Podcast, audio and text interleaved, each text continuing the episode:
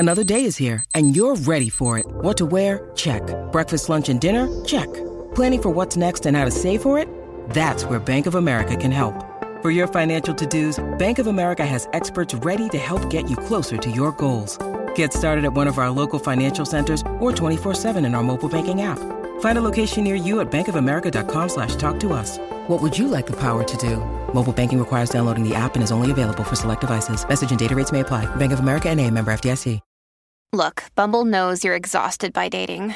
All the, must not take yourself too seriously, and six one since that matters, and what do I even say other than, hey? Well, that's why they're introducing an all-new Bumble, with exciting features to make compatibility easier, starting the chat better, and dating safer. They've changed, so you don't have to.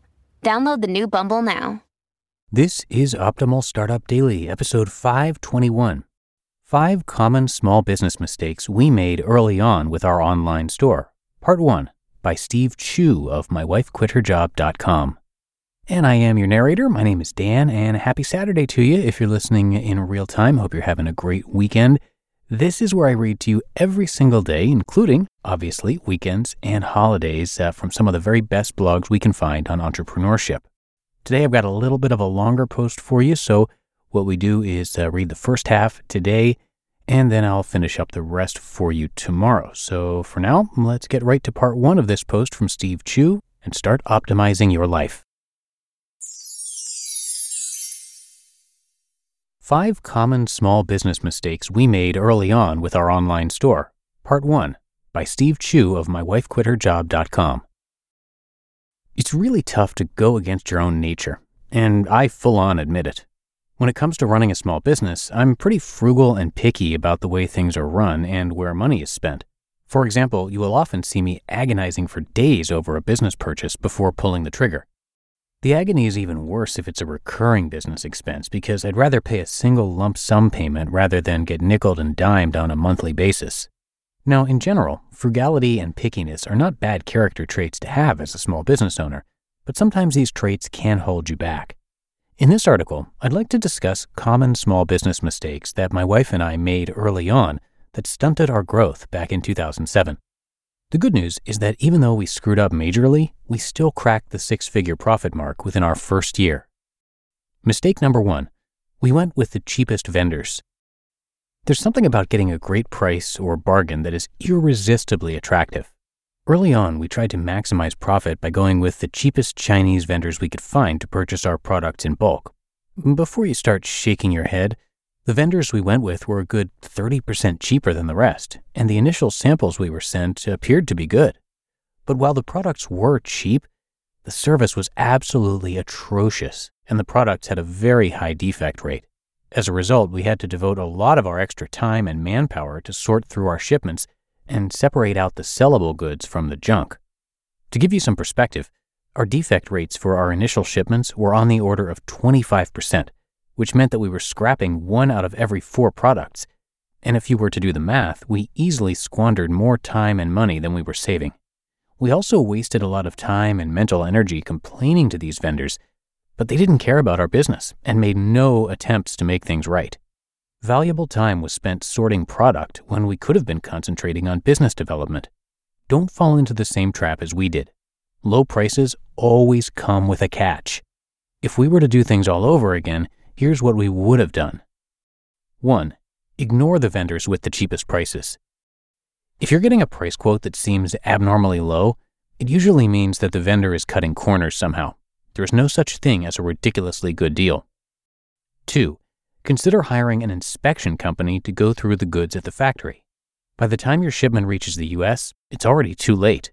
It will be too expensive to ship your goods back to China, and the vendors aren't obligated to do anything. And three, put together a quality control checklist specifying every last detail about the quality you expect to see in your products. Attach this to your P O when you place a bulk order. Mistake number two. We misjudged our true product costs. Early on, we didn't really do much competitive analysis, nor did we do a good job of figuring out the true landed costs of our products. As a result, we made many mistakes with our pricing. Certain items were priced too low, and other items were priced way over market value. We also didn't do a good job of correctly calculating our overhead costs. As a result, we didn't charge enough for certain products, and we ended up close to break even or even taking a bit of a loss on several of our items. Here were the key mistakes that we made. First off, we didn't factor in the cost of import and customs duties in our cost of goods calculations. When you get a quote from a vendor from China, the price you are quoted is not the entire story.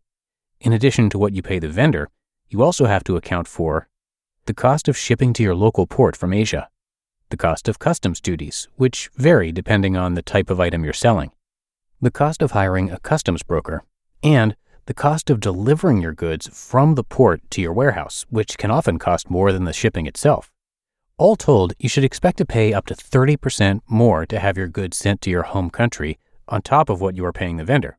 In other words, if you source your product for ten dollars, then expect your true landed cost to be thirteen dollars depending on volume. Also, don't jump on the free shipping bandwagon unless you truly understand how much it costs to ship your goods to the end customer. You have two options. You can offer free shipping and roll in the cost of shipping into your prices. However, the disadvantage of increasing prices is that people will be less inclined to put your products in their carts. The other alternative is to charge for shipping and keep your prices low. Personally, I prefer this method because there's a higher likelihood of a customer going through checkout.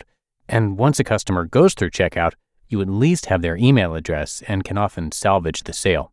If the customer never ends up checking out, you get nothing. To be continued.